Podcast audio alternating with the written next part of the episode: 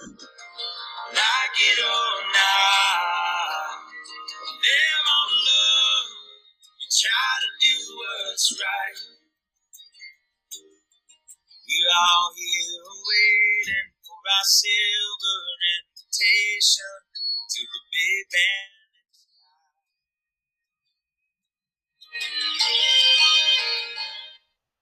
Welcome back to Real Voices of the Game Productions. I'm Dave D'Agostino, and I'm joined here by my co-hosts and stars of this show, Mark Wiley and Will George. This is a day at the yard, common sense pitching with Wiley and Will.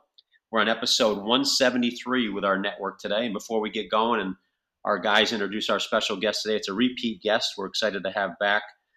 Want to have a little message to our subscribers and our audience and our fans out there. We've eclipsed 17,000 subscribers this morning. I want to thank them. Continue to download, listen, like, subscribe, and we battle the analytics of the podcast world just like baseball does. So make sure you rate and review us. That'll allow us to continue to provide you with great content like we're going to do today with this show. Apple, Amazon, Spotify, or Stitcher, those are our streaming devices. If you have another one, be more than happy to apply to it to make sure we accommodate our audience. Facebook, Instagram, and Twitter. You can engage our show on that. I answer one question live every day. Today was the Riley Gaines question. I finally pushed myself to answer that one. Um, and everything else gets answered privately, so I get back to everybody. 741 questions this morning, so I got my afternoon cut out for me today, guys. We are now in 72 countries out there, grassroots all the way to Major League Baseball front offices. So we've got the ear of people out there, um, and we appreciate that audience. How's we it take going, it, uh, we take it very seriously. All we're trying to do is build a better baseball IQ. And as I warned our audience on Facebook Go ahead, today, Mark. As you listen to our show, prepare to embrace the uncomfortable truths of baseball because we're going to hit them. This program is des- is designed and has no time for the comfortable lies that are out there. So we're going to hit you straight on. With that, Mark and Will, welcome back to your show. Thanks, Dave. Looking Yep. forward to it. Yeah. And which one of you guys wants to introduce our guest today? Yeah, well, we got Roy Smith. Um, uh, he's been on our show before. You know, he's a great mind in baseball and has some great suggestions and advice for for people that want to know what it's like to be in the game for a long time and been through a lot of things. He he pitched in the big leagues for eight years. He's been a front office uh, all the way up to a you know assistant to the GM. I think even GM at one time um, for uh, uh, for a uh, for a short time uh, replacing somebody. But Roy's a major league scout. Um, he's covered every aspect of baseball, and I think I think you're going to love some of the things he has to say. Roy, welcome to the show. Thank you. Good to be on, guys. Hey, Go ahead, you, you Roy. guys got into a lively conversation pre-show. I kind of want to tee it up for because three great, great pitching minds right here. Um, can you guys start that up and continue for our audience? I think our grassroots coaches, all the way up to the pro level, would love to hear about game management. Roy, I'll kind of start with you. What, what are you seeing out there? The problems with game management? Well, no, as I was saying before, um, I think, you know, I, I don't know that we're teaching our kids how to manage a game um, in terms of, you know, it, it's so isolated on the pitch and, and getting a miss with the pitch, which is which is great. I mean, the the, the, the more the, the better the quality of the pitch is the best. But you know, at some point, you know, I was always taught if you don't know what to throw, turn around and look at the scoreboard. That'll tell you that'll tell you what to throw. All right. And at some point, especially the lead, you want to be in the zone. You want you want to throw a pitch that's in the zone. Um, I always I always say that pitching to contact I think is a little bit of a misnomer. What you want to do is pitch to the glove, and if you pitch to the glove and execute your pitch, theoretically the contact will, will, won't be good. But in any case, you, you have you do have seven guys playing behind you, and in, in those in those situations where you have room for error, that you know, forcing the issue and be, and and being in the zone with something you can throw a strike with is much better than walking the guy. Not only does it add to your pitch count, it puts you in a defensive mode. Anybody that's ever been on the mound, you know, when, when you get hit, you feel like you have a fighting chance. When you're walking people and everybody's been there, you feel helpless, and it puts you in a, in a defensive mode as a pitcher. You feel like you have to throw a strike with the first pitch to the next hitter. It's it's a domino effect, and you know, also we, we don't have pitchers going deeper into games now, and I know the pitch counts are, are a lot tighter than they were when Will and and and uh, Mark and I pitched, but um, you know, trying for the miss all the time only adds to the pitch count. And you know, even if you get misses, to me, that isn't as important as the as the pitcher being on the mound for a longer time competing and and getting used to his body and getting used to different conditions. If, if you are the longer you're on the mound, the lo- the better you are able to think for yourself and adjust to things around you, as opposed to you know the the, the, the walls caving in when when things go awry. You had two great pieces of advice uh, that I wrote down for actually my my two boys. One's a pitcher, one's a catcher. I think our audience would love to hear it. It was the uh, I think Doc gave you the one one advice: twenty seven pitches versus twenty seven Ks, and the other one was about when you walk on the mound, the base is empty. Expound upon those two two uh, mindsets. Well, the, the biggest influence on my pitching career was Doc Edwards, who managed me in AAA when I was well, when I was 21 years old, and then later on, my last year, he managed me when I was 31. But um, you know, he he was the one that gave me the basics in terms of managing games, and he what he wanted me to do, since I wasn't a hard thrower and I was pretty much a borderline guy at, at the big league level, was to be aggressive. And he, you know, he he would say to me, Roy, the perfect game isn't 27 strikeouts. The perfect game is 27 pitches. So he was constantly um, uh, preaching efficiency to me. Um, the other thing was um, I, a, a, a, person that I played with that I had a lot of respect for. I had to put a pitching uh, presentation together, and I, I, wanted to get some ideas on what to throw out there to guys that hadn't pitched before. And I asked him, I said, you know, when you went to the mound, regardless of the conditions, regardless of the the, the stadium or the or the opposition, what was the first, the foremost thing on your mind? He said, I did not want to walk anybody with the bases empty. I wanted them to pitch their uh, to hit their way on. I felt like if I did that, I would put myself in aggressive mode. Now you get guys on bases, you're going to be a little more careful depending on the game situations. But I wanted them to hit their way on. Well, I love that. Mark and Will, go ahead. I, I asked you myself know, I, questions. I, you know, I also I worked with Doc Edwards. I was his pitching coach in the big leagues, and uh, he was one of my most favorite managers to work with because he was one of the best managers with pitching. He understood it. Him and I were on the same page on everything. When we bring a catch, when we bring a pitcher or catcher in to talk to him, you know, we didn't have to set it up before they came in because we were on the same page. And you know, a lot of the game management now has been short circuited because it's called from the bench, and often it's by called by people that really don't know how to call a game. As far as I'm concerned, um, the catchers are not taught enough of how to call a game and, that's why I've always I always focused on the catchers and the pitchers. The catchers were always in the pitchers meetings, and I would tell them, I said, now this perfect example. I'm saying, hey, we've got a five run lead, like Roy said, and uh, you know I'm I get to three two. Um, I'm not trying to strike the guy out. I'm just trying to make him put the ball in play because a free pass is a free pass, and you can't do anything about it if he has to hit himself on you know, you got people behind you that can catch it. And I used to say, now I'm telling both you and the, the catcher and the pitcher both the same thing because I know that during the course of a game, one of you guys is going to have a have a, a brain malfunction, and you're not going to be thinking of that situation. And that's why you both need to know it. So the catcher can stand up and go, no, no, no, I know what you're thinking. Hey, let's throw a strike. Let's get this guy out or the pitcher shakes off and goes, "No, what's he calling a breaking ball for?" He says, "I got to I got to make this guy fight to get on." So if they're both on the same page, great. If you're not, at least if you know the right thing to do, you do it. And and this is the problem in today's world. They've been told all since they were little kids everything to do, so they had no reason why they were doing anything. They were never taught anything about, you know, game management. You know, I used to tell my I remember I had Paul Shuey. He was a really good setup man, tremendous stuff. And I'll never forget, he was pitching again. We were playing Boston, I think. And we had a three run lead. And I used to tell the bullpen guys, I said, You come in the game, we got a three run lead, and you go ball one, ball two. I said, Your next pitches are challenge. I said, You challenge in a big part of the plate, down in the zone, hopefully.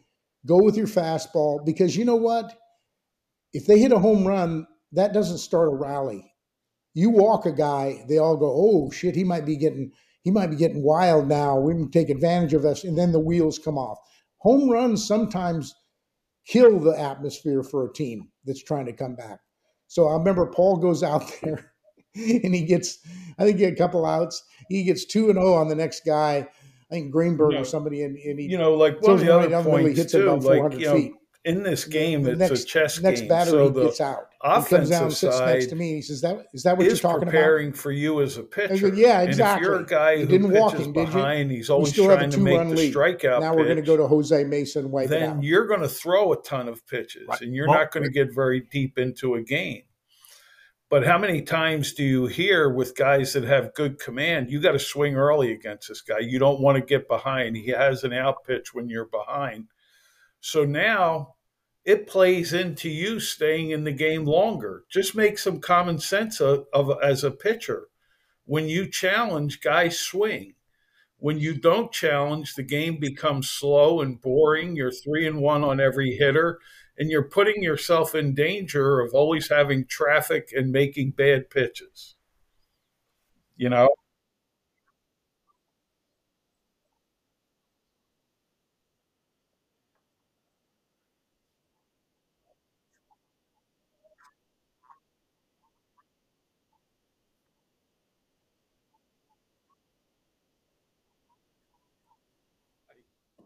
Well, you know, you uh, in our in our discussion before we went on air, Roy, you talked about watching watching a game, and uh, you, you the guys were throwing breaking pitches with three two with leads late in the game, and you you're like, uh, what's he doing?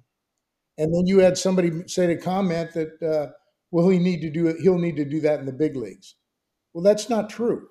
That's No. not true. You, No, it- by the time you get to the big leagues, you may have two pitches you have just as good a command with, so you may throw a different pitch. But when you're an A ball like you were at that time watching a game, that's just ridiculous. Right. Well, I mean, the other thing was the kid on the mound had a over sixty percent ground ball rate. So when when he's in the zone, good things happen.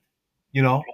Um, and again, it's it's it's it's saving the pitches. I I would much rather have had that kid on the mound for another inning than getting than the possibility, the smaller possibility that he gets a swing and a miss on that pitch, and and gets the strikeout.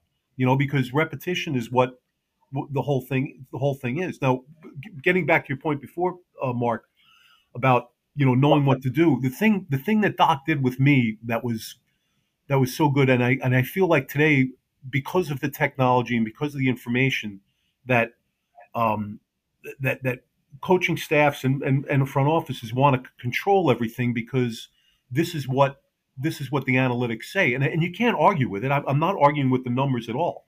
However, when Doc would used to talk to me about the things we're talking about now, he would talk to me the day after I pitched. I'd be I'd be walking into the clubhouse. I'd be walking by his office. I can remember numerous times. Say, Smitty, come here. I, I- I just want to talk to you about something. And then he'd pull out the, the pitching chart, and he picks something out. He goes, "All right, what were we thinking here? Here was the situation, and he'd ha- he'd have the pitch circled already, you know. And he goes, "What were we thinking here?" He goes, "In this situation." Well, I tell him what I was thinking. He goes, "Okay, all right, you're thinking, but here's the situation. Here's the hitter. Okay, wouldn't wouldn't it be better off if we, you know, whatever? No- Normally, it was a why don't we go down and way there, force the issue, like like you were saying before, make him do something the other way.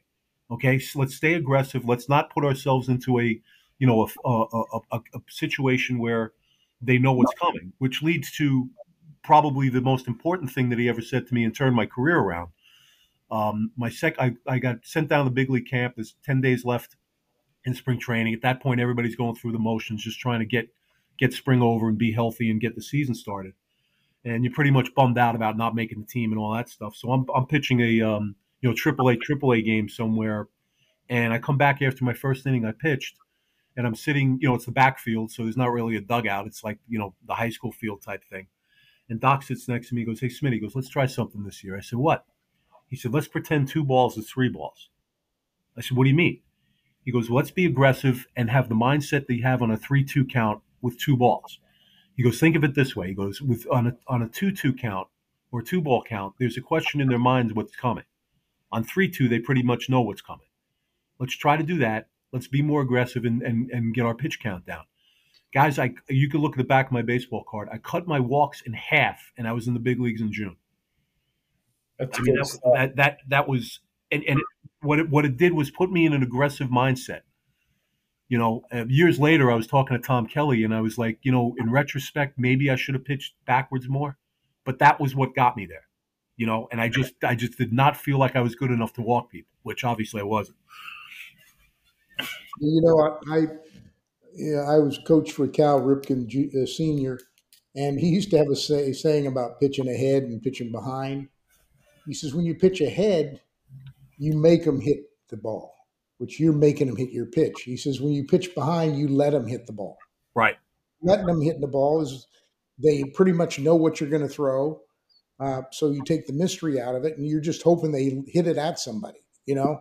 Right. He says that's why that's the big advantage of pitching ahead all the time is that you're always making them hit your pitch. You always have them confused. They can never really zero in on what you do. Now, with analytics, guys that do throw the same pitches when they're ahead, they know that.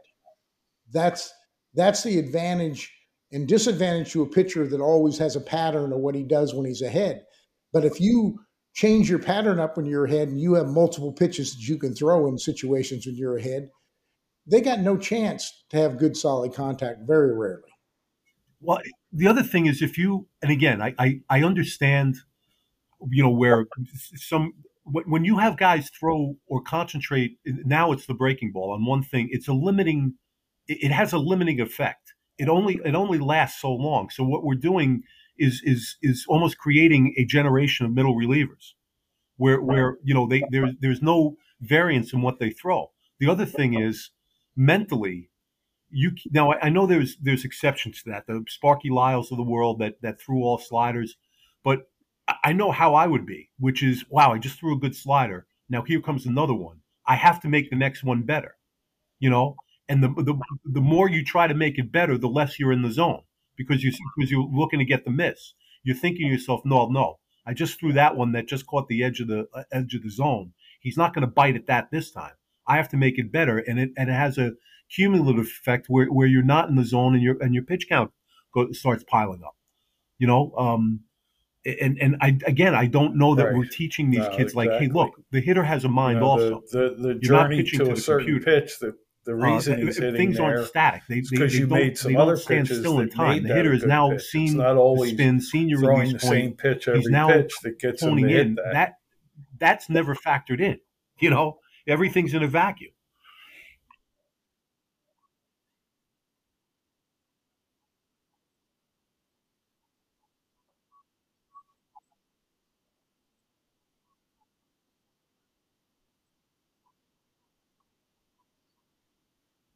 I, I, I was sitting in the stands with somebody um, from from an, an office guy, and the guy, the hitter co- took what's called third strike.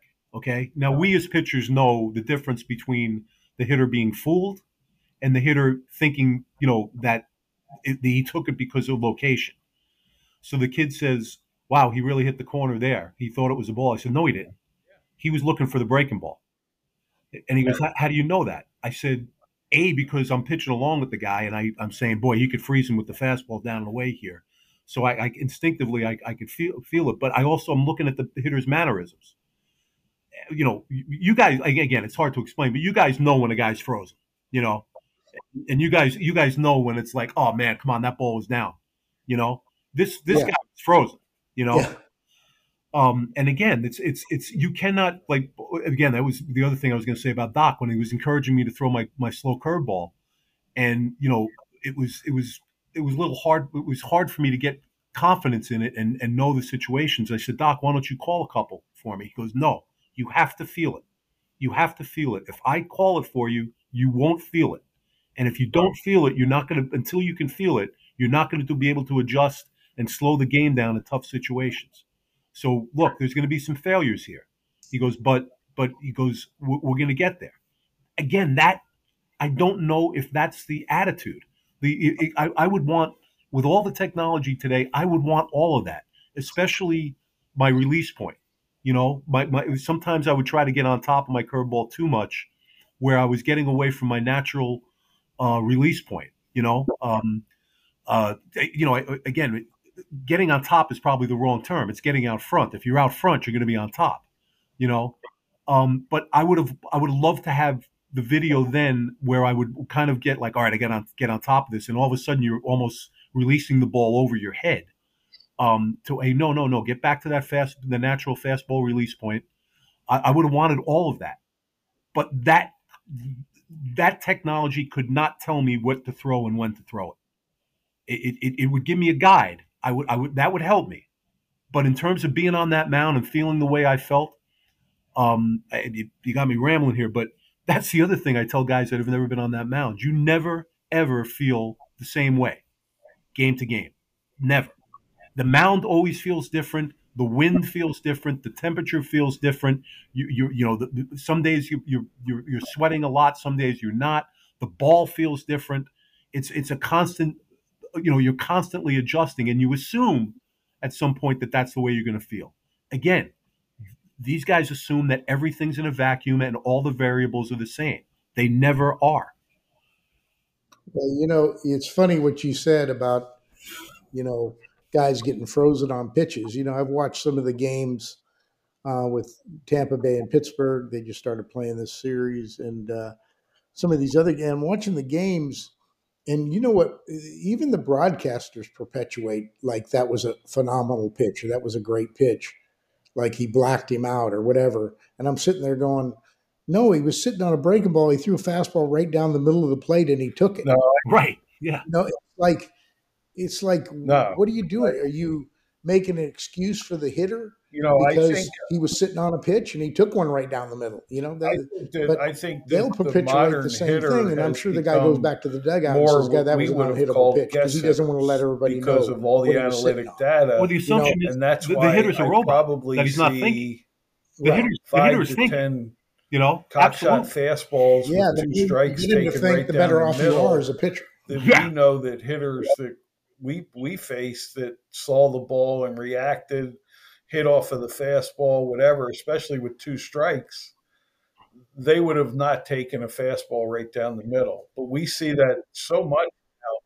It's it's absolutely amazing because the hitters are very guessy. You know, veteran good hitters, you know, they they, they would make educated guesses, go up and sit on a location or a pitch and they would get it. But now, my gosh, you know, I think because of the It's- analytics, if you the have a little bit of creativity as a pitcher, that you can play, you can play with analytic data to the max with these guys. No,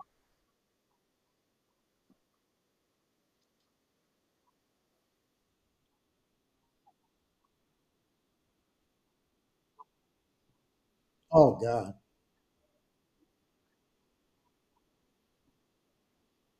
But but are we Yeah. allowing the minor Right. league level? Are we allowing you know the kid that walks in the room? Let, let's take Greg Maddux.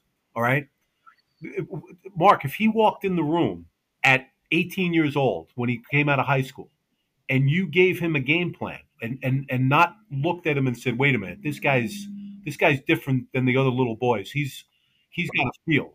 Let let's let let's cultivate this feel." But but but if we then started to program him and and said, no, this is the way you throw. This is this is your strength. This is the way you have to throw. Um, would would he become Greg Maddux Yeah. or even further? you know, Who I in mean, the world I would have Maddux a two seamer at the left handed hitter's hip so it so it breaks Yeah. in the inside corner? If you had said that to me, first of all, I couldn't get a two seamer to move that much, but but if I did, I would say, "Are you nuts? That ball's going to get wrapped around the uh, foul pole. Are you kidding me? I'm not doing that." But that, but that's that, that that's cre- that's creativity. You, you're Yeah. you're it, he he had to be the one that came up with that himself. You know, you, you, you're stunting creativity when you're when you're feeding all this. You know, it, some guys need it. You know, some guys some guys uh, thrive on it, but other guys are we allowing that kid with feel to to to to, to grow? You well, know, you know, thing is, is you've got to be as a coach, you've got to be able to see how he could expand and teach him how to learn those things. You know, I had a guy join me. I'd never had him before. He came to the ball club in spring training. He made our club, and he had a his best pitch was a cutter.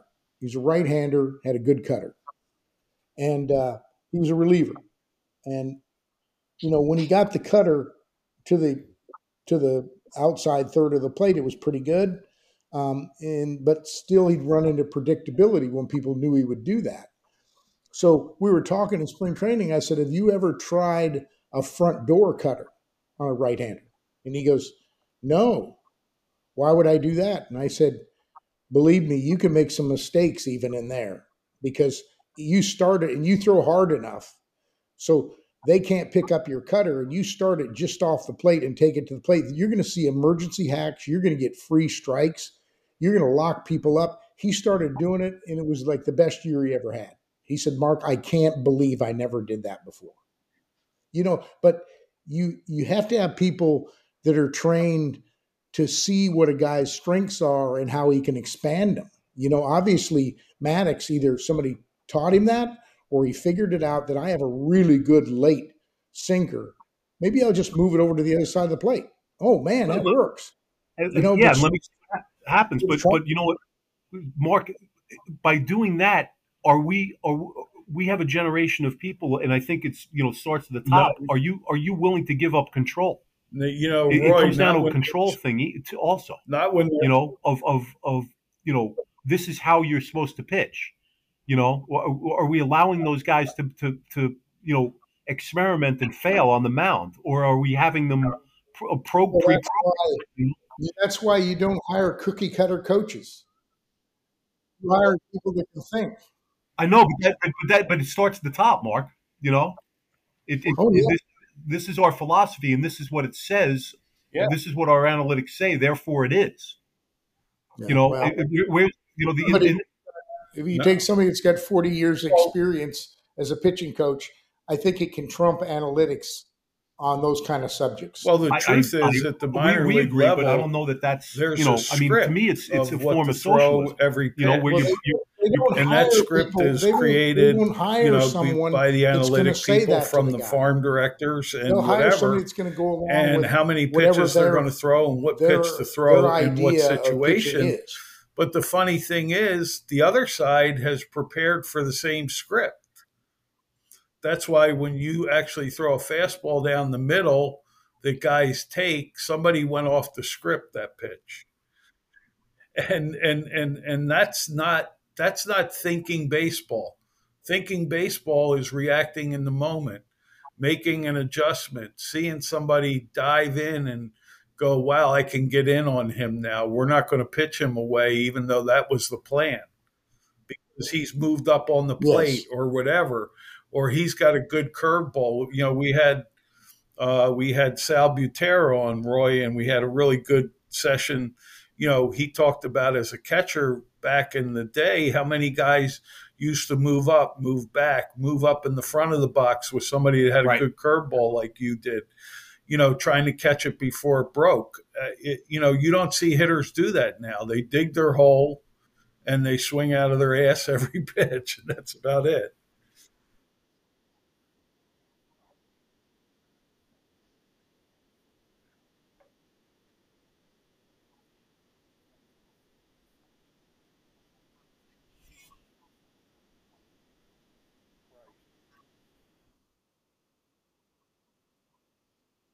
I, you know, I was I was having a uh, I was actually had somebody um, with our organization talk to.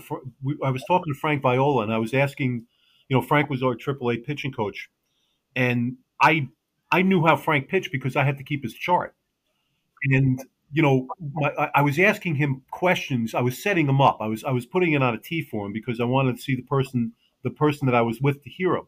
And I said, Frank, like there were times when you had it really going where you would triple up on your changeup. Now each one wasn't the same. I said, was that pre-programmed? Had did you go into the game saying, "Hey, look, this guy, this guy doesn't stay back. Um, you know, I, I can do this." And he goes, "No, no, no. Everything, everything was based on what I saw with the reaction of the previous pitch." And I said, "He goes, I said, well, how much feedback were you getting from the catcher? The only feedback I would get is." Um, and I think he used Tim Laudner because Laudner had caught him all the way through the minor leagues and into the big leagues was Lods would would let me know if the guy was moving up on the box with me. We had a little signal. But other than that, I was just reading reading the bat, reading the reaction, and you know, all right, hey, if he's going to bite at that one, let's see him bite at this one and move it out or or turn it over just to, you know a little bit more to see how Uh, far he could go with it. Great point. You know, but again, what my point was, this was not pre-programmed. You know, Johnny Sain taught taught Frank that's that change up, and you know they they went over situations and and Frank was a master at reading the speed of the bat or controlling the speed of the bat. You know, you you made a Will made made a comment about guest hitters now, and and I think even back when I played, a majority of the guys were other than guys that knew what their game was. You know, line drive, opposite field hitters, move the runner kind of guys. Which there aren't very few of those guys that know who they are now. But even the guest hitters, Yeah. even the big boys that were guest hitters, they could turn the field and adjust with two strikes. And that's what you see now, you don't see. They're the same hitter from the first pitch to the last. That's why, for me, guys that command the ball and change speeds should just eat up today's hitters. People say, oh, Randy Jones couldn't pitch in today's game. Randy Yeah. Jones would kill these guys now. He would be throwing the fastest Palmer, games too? ever, by the way, too. up let- let's let's take let's take um, Bert Blyleven or or Don Sutton, right? going Two up. guys, with today with the launch angle swing today. Could those guys have gone north and south with the curveballs that they threw, like like like with, like with ease today? Yep. Yeah, same way. You know, over the, over the top, big overhand curveball, and then that you know that high fastball that nobody could lay off. Nobody could lay off with a with a with a more level swing. What are they going to do with it with an uppercut swing? Wait a minute, Roy. The high fastball, that's a brand new thing. That never existed back Palmer pitched. No, I no, mean- never. Guys act like they invented something new. We may have not known it was uh, what the spin rate was and the axis, but we knew what a good one looked like. And Jim Palmer had a good one. He could go up top. Like me on my, I was a two seam uh, breaking ball and a two seam guy. It was hard for me to go up top because I had to make sure I straightened that thing out. But you know, Right. it was always it, there was always within your abilities to do something. They act like they came up with something new with analytics. All they did was explain why Jim Palmer used to get punch outs. Same thing with Bob Gibson. Look, Don Don, um, ah, my my old pitching coach with Cleveland. Um, ah, Mark, you know him, um, all time reliever. Anyway, he used to catch us uh, in the bullpen with a with an oversized outfielder's glove, and he would sit out, kind of sit cross legged, and when when the catch before the catcher would come down to, to catch, and it it was good because you knew you had to throw like half speed because you didn't want to bounce the ball. Um, and Don McMahon, I'm sorry, and you know he, he- when the catcher came down, but you, you probably threw for the first five minutes with Don just you know sitting there on his behind, and so this is 1984, my rookie year. So after my side session's up, you know we're, we're, walking past each other. He goes, you know, Smitty he goes, you're not the hardest thrower, but your ball spins more. It, it stays on the same plane, like that. Now he couldn't quantify it, but it's the same theory. It was there. It's the only thing he couldn't give me was was my spin rate. He described the pitch. He he understood Oh, it. no, he I- understood that spin and a loose wrist You know, it, creates, it's funny. you know, Roy. uh, uh, um, uh, Uh, I was going to say, causes I, the ball to stay on the same you know, plane long. I had about So 10 this isn't- reports on All, Chris all- Young. all the, we're doing is the Texas quantifying what you already and, knew. You know, we all watched And, him and believe in the that big it leagues helps. at It, it 86, certainly helps. 87 I'm not, I'm not, I'm not minimizing. because he had high spin is- rate at the top this- of the zone. He new could drop theory. a breaking ball. He had a good But this change up. He had a little cutter and slider, and he threw strikes. But you know, somebody in our office called and they said, "Oh my gosh, we read all your reports on Chris Young, and he, I think his last couple years spin rate started to come in or whatever." And they go, "You know, you you could actually see spin rate. That's why you always liked him." you know, and I was like, "Yeah, well, I mean, you know, watch the game. The hitters tell you a lot of things." You know, uh, Sid Fernandez that I played against. You know, you remember him? You know, you know, he threw out of his armpit. He had a plus curveball, high spin fastball, and a plus changeup. but he only threw 80, 83 to 85 on the old ray gun. But he got people Yeah, out in the big leagues for a long time.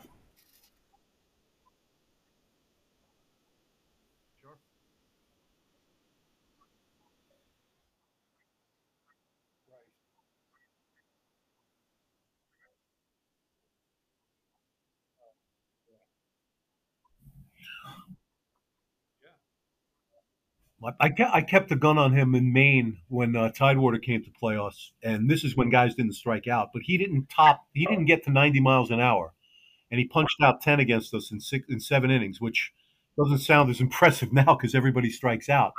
But you know, the other thing was he was a drop and driver, and and you know that foot would land and the arm would stay behind, which you know again, you know, you know, back in our day, people looked at Seaver as the drop and driver, which not many people could pull off. You have to have lightning arm speed to be able to still get out front and do that.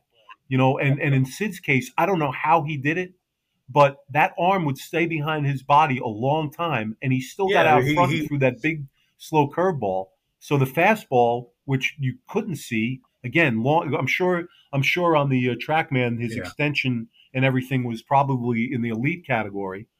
Um, was on you before you had a chance to react. Easily the most deceiving pitcher I've probably seen. He had real. For me, I always thought Seaver his was- strength in the back of his shoulder was extraordinary, and that allowed him to do that. Guys that throw almost throw uphill with arm drag, you're right. They either have a, a lightning quick, or you have to have massive strength in the back of your shoulder to be able to Yeah, I do it. guess I guess Seaver would fall into that category, right? Well, Seaver was his was lightning quick, but if you looked at him, he had a short arm arc. You know, Yeah. like if you got a short arm arc, you can you can you can kind of run out there. You know, I used to see guys that you know when their arms started to drag when they were normally kind of short armors, and the ball would start to run up and uh, you know up arm side. Uh, I would often tell them, you know, consciously throw a couple pitches with a shorter route you know, Yeah. take it a little short. They would lock right back in to their normal. They just got to happen to get it long. But you know, everybody's different. We want to get to where you have leverage, to where it allows you to have longevity. You know, leverage gives you longevity because you're throwing a lot of pitches in a good position at foot strike. Your you know your hands behind the ball. You know that's what I always wanted to do. That's what I always strive to have my pitchers do. And with now it's a little tougher at the big leagues because some guys get there with some funky stuff going on. Yeah. You know, like, and you can't, you know, they're successful in the big leagues. You can't change them. Guys that are way across their body, like Dontrelle Willis, people like that. You know, if you had them when they were an A ball, you might have changed it. But, you know, when you're winning 20 games in the big leagues, you know, hang with them.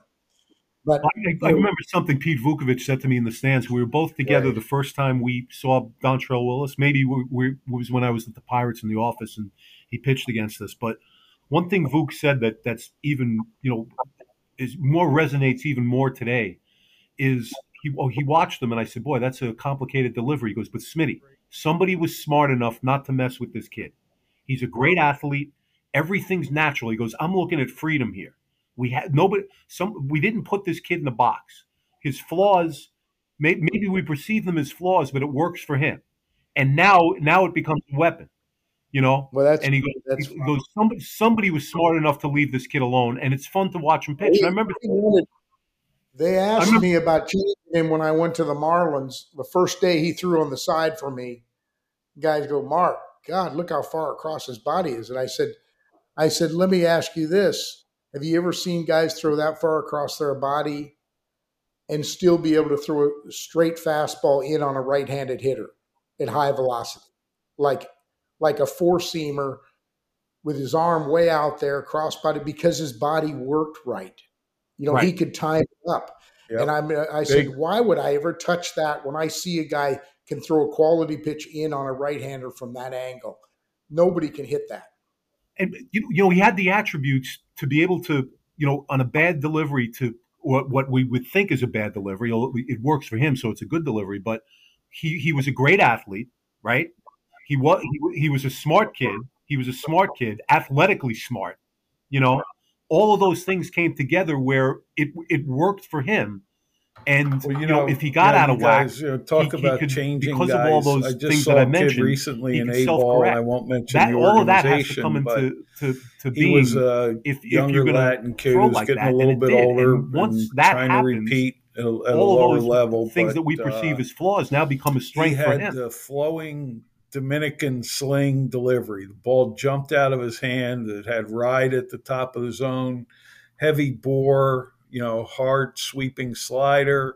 Didn't throw strikes. You know, you probably could fix him, you know, by firming up balance and direction. But uh, they chose to go with the uh, the academy uh, travel ball delivery one, two, three, four balance. He now throws high three quarters instead of like that three quarter whip arm action that he had.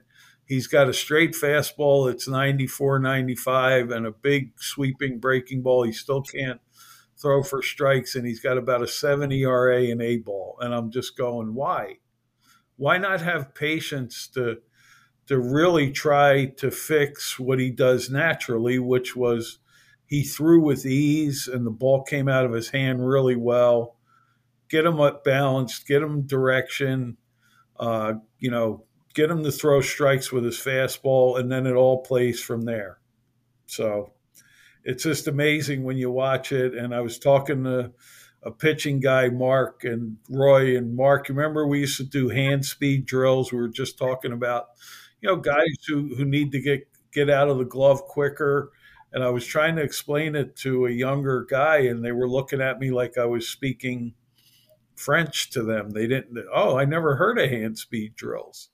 Well, you know, your takeaway is a big part of getting leverage and getting out front. You know, you know, the more Yeah. time you waste behind you, the, the the worse off you are. So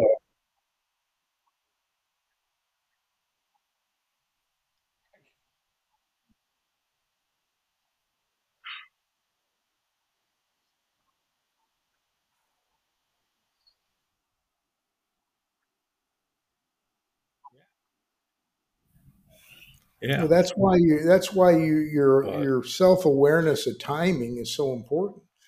You got to know where your handbrake knee is when you're separating it, and what the timing and rhythm is to it. And that's a lot of a lot of the stuff you're saying is taken away from that when you cookie cutter stuff and you do it step by step.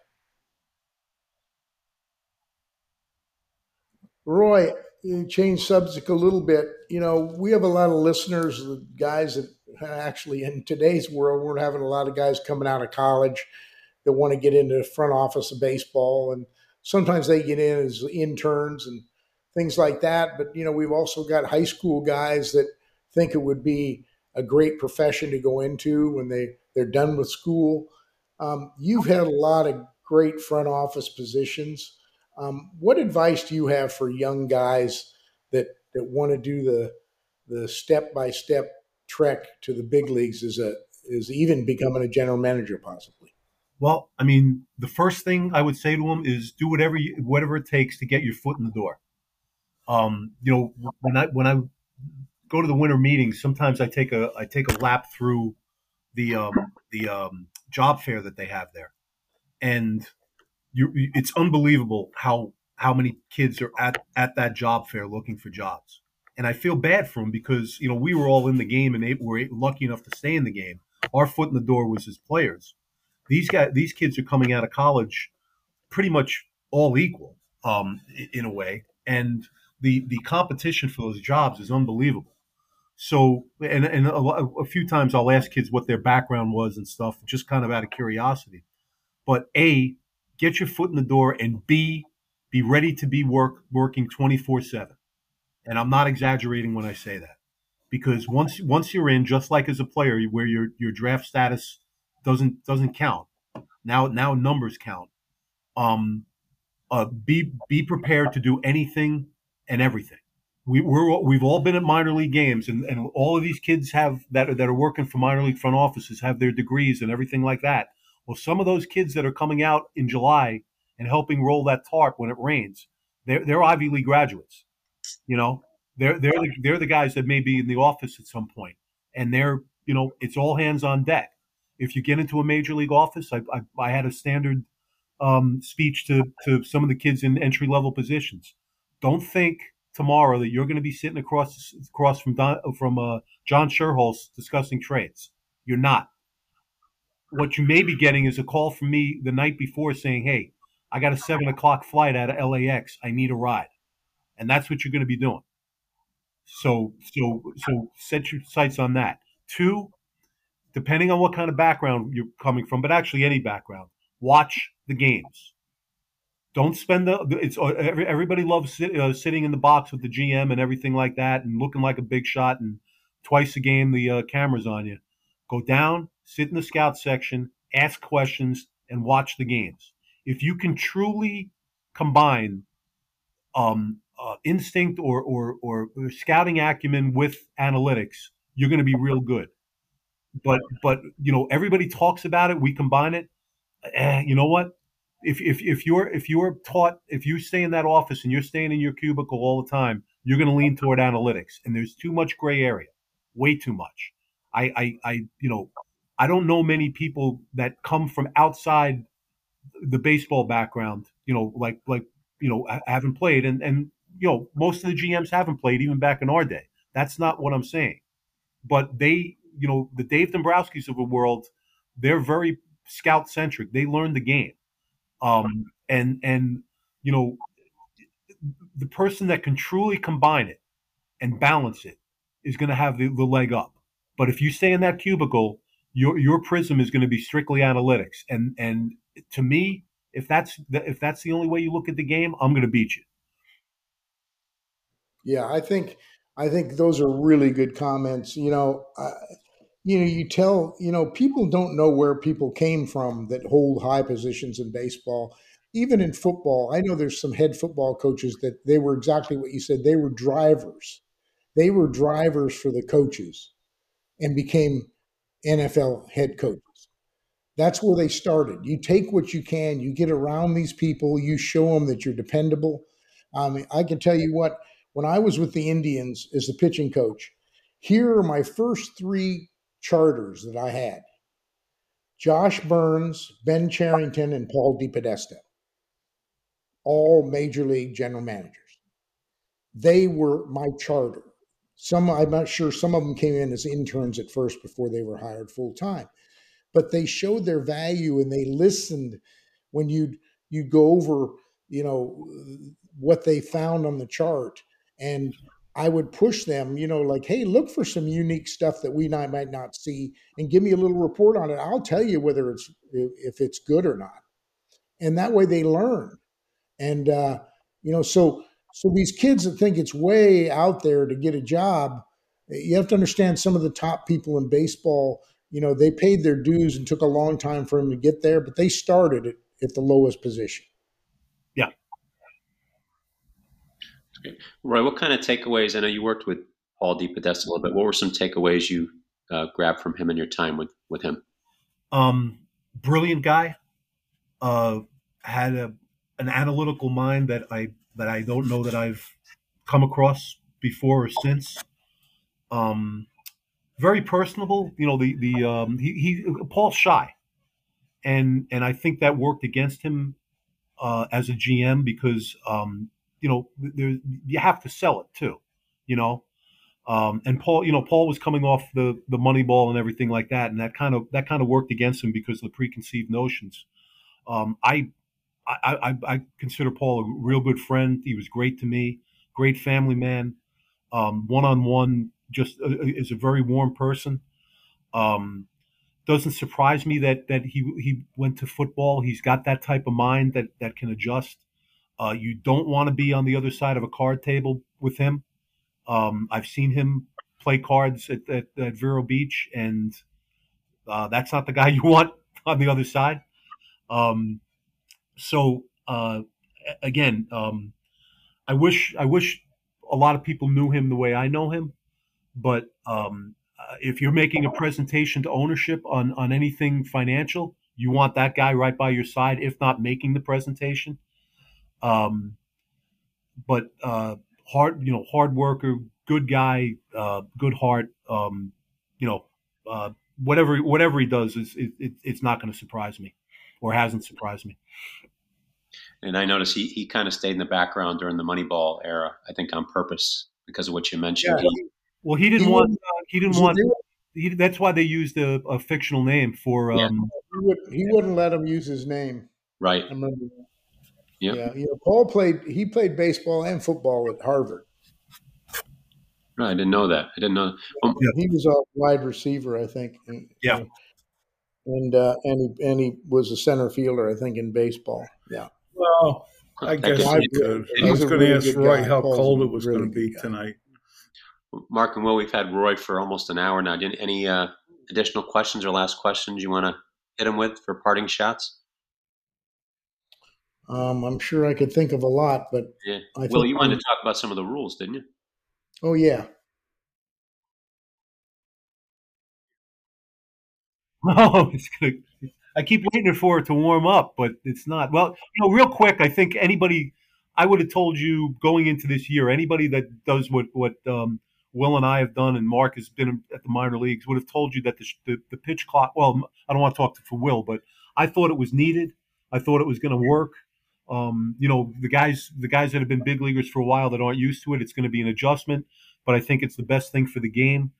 Um, you know, quickly, just generally, I'd like to see him roll, roll back maybe a couple of things since the pitch clock is working so well. Maybe maybe uh, the rule on the three batter rule you could take that away. I think, um, but I, I I do think uh, the, the bigger bases, you know, is it is it Yeah. because I- of that I- and the you know, pitch I'll, I'll pickoff thing? on that. I, I, think, part of the reason why there's more stolen uh, bases back also when, is and, back when we uh, coached and and we played, touched on it I think before we got on was base was a big have a part generation of of the game. catchers and guys pitchers like, that haven't uh, been you know forced Rickey to Henderson, learn how to hold runners because Vince Coleman, the philosophy and the- coming from front offices uh, that- Otis that Nixon and guys stolen like that that stole a lot of bases.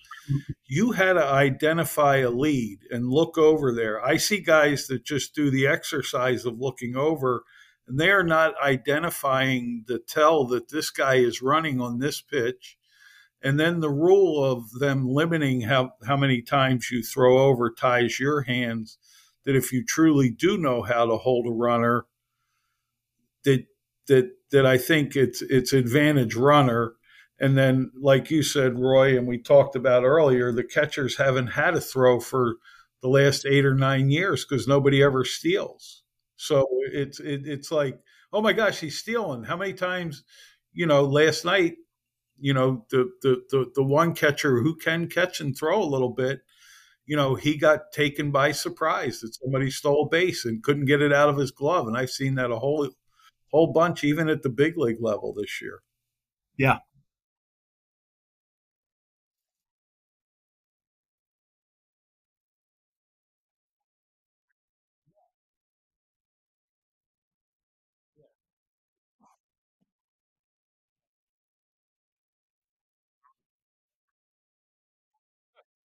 Well, I you know you mentioned those names from back when we pitched, and again, I understand if you have a bunch of power hitters. Um, well, Earl Weaver didn't like the stolen base, right? But he, but that team was built to hit three run homers. I get it. I understand it. However, you know, if if I know what it's like Third. to to know that my next start is against Oakland, and this is me. I'm not Bert Blylev, and I'm not Frank Viola. All right, and I don't I don't think about facing Rickey Henderson leading off the game the day I pitch. I'm thinking about him three days before, and that's all I'm thinking is I'm going to walk him. He's not going to be on second against me. He's going to be on third before I get an out. And how that affects your pitching, you know, if I'm facing a left-hander with with the speed, um, like let's say Henderson on first, is that to is that going to take away me throwing my curveball with that hole over there at first base? It did in the minor leagues until Doc said to me, Roy, if you're not going to throw that curveball, then don't bother going out there, you know, because there was one Yeah. game where I Oh, faced I- a bunch of lefties. You know, Mark, and I got, I- you know, I never Mark, got into your that first rhythm. year managing and I had in guys out, I'm Charlotte like, in all right, 81. I'll, I'll throw my curveball How next about at the that, trip but I, I can't into throw it now Nashville because and the you first got baseman's Willie holding him on. McGee, Otis you know, Nixon, and, And, Teddy and Wilborn, what, what is never taken who into all account stole 90 is the, plus psycho- bases the, on a the team psychological effect that of speed. also had, I guess, You know? Steve Balboni and Tabler, and and Buck Absolutely. Showalter was on that team, and some power and Mattingly, and you're going, my gosh, you know, you not only have to hold runners, you got to make pitches, you know, but pitchers had not had to do that for so long. I see guys that they look over the the runner's leaning, he's antsy, And you know, throw over. down I- you, you know, and, and then the other thing that's maddening is this new hip hop thing where they're hopping and, and you know, as soon as he hops, throw, throw over, he's out. You're not seeing that when you look over?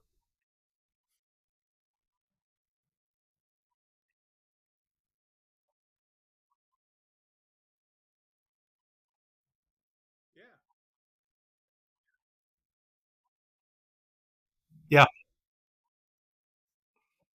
Yeah. Well, you know, you know what we did. I think I mentioned another podcast when, when I was a pitching coach at Kansas City and Tony Muser was the manager. You know, we didn't throw over; we held the ball. We just held the ball, held the ball, held the ball, and these guys wouldn't go. The runners, they would go. Well, when are you going to go? No, I'll go back. And we control. We had the best, you know, record against stolen bases anybody. And Tony told me that in spring training. He says, "You watch us, Mark. Nobody runs on us when we hold the ball like that." Well, you still have to have the fear of throwing over.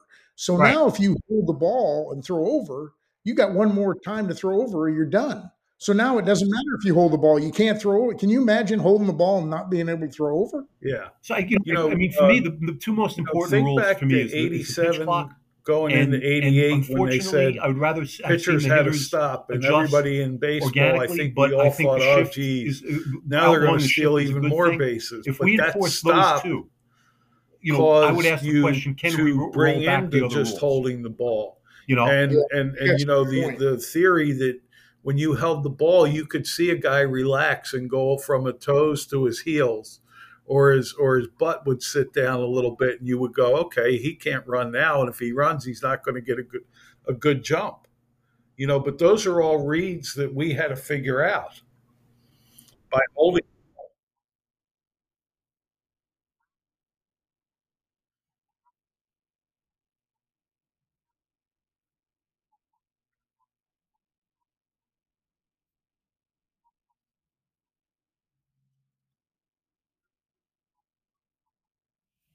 Well, let me let, me let me put it to you this way: I, I get called up in August of '88, and um, I go three and zero, and actually started the last game of the season and won. And my my exit interview with Tom Kelly lasted. I don't think it lasted a minute. The the, the following day when we're cleaning Well, out it our was uh, Earl, come in. Earl Weaver's He goes, "Okay, Roy." First time I went goes, to big league camp You're going to get every chance to be the as fifth a starter non-roster guy, I wasn't going to make the team. I was better, young, but Don't they even bother getting off me, the plane in Florida. and he said, And "Welcome said, to camp." I'm, I'm He waiting for the next thing. If you don't throw strikes, hold runners, something?" and And field go, your position, you'll "That's it." He never goes, pitch for it." me. Go to work. And he walked away. that was it. So those were all part of the game. You know, you know, feel.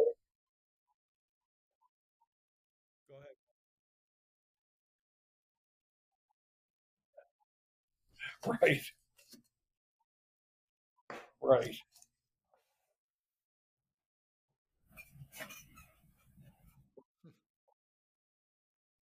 You remembered it too, didn't you?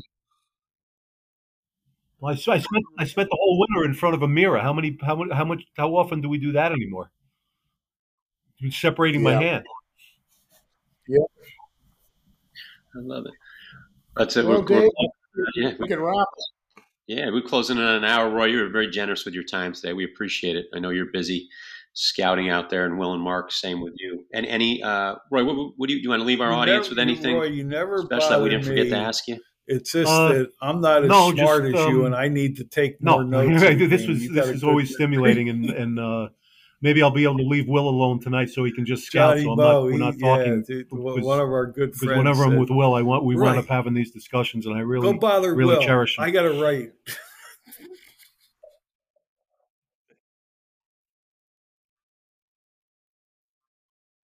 Oh.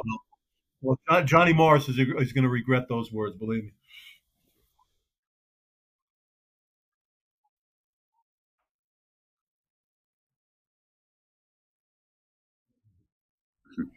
That's it.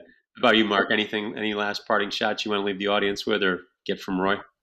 No, I think we we hear it all the time about you know hard work and and doing the little things and and you know, if you want to reach your goal, you know, you start small and build and show people, you know, what abilities you have. And it's in there's too much of today's world where they want to be on top right out of school. No, I think that's great, and um, you know it's obvious to see why why Roy you've been successful as a not just a player but as an executive and a scout. I think our audience, I know I did. I, I like you guys were joking here. I I spent the entire show writing myself, so I know I got smarter today. Mark and Will, I always appreciate your guys' efforts on this show. You bring great relationships and help fulfill the mission of building better baseball IQs out there. And episode 173 here, a day at the Yard Common Sense Pitching. We just want to thank our subscribers again, over 17,000 subscribers to date, represented in 72 countries, grassroots all the way to Major League Baseball front offices. So we're, we're touching the ears that need to hear us. Continue to download, listen, like, subscribe, rate, and review because we're battling those analytic minds in the podcast world, just like you guys are in the baseball world. So make sure you do that rate and review. It helps us continue to provide you great content like we're doing with this show and like we did with Roy today. Second time on the show, and I, I, I love the first time. I think the second one was even better. Uh, just just continue to get us on Apple, Amazon, Spotify, or Stitcher. Facebook, Twitter, and Instagram are a way to communicate directly with the show. And I'll make sure I get back to one person live every day, and everybody else will get a private message. Great job. answering Stay their on. question. Uh, we appreciate the engagement, appreciate the support. And as we mentioned earlier in the show, this is a show that, you know, we're, we're trying to embrace the uncomfortable truths of baseball. And we don't have any time for the comfortable lies. So, Mark and Will, thanks for holding up to that. And Roy, thanks again for being a great guest today. Thank you. Really enjoyed it.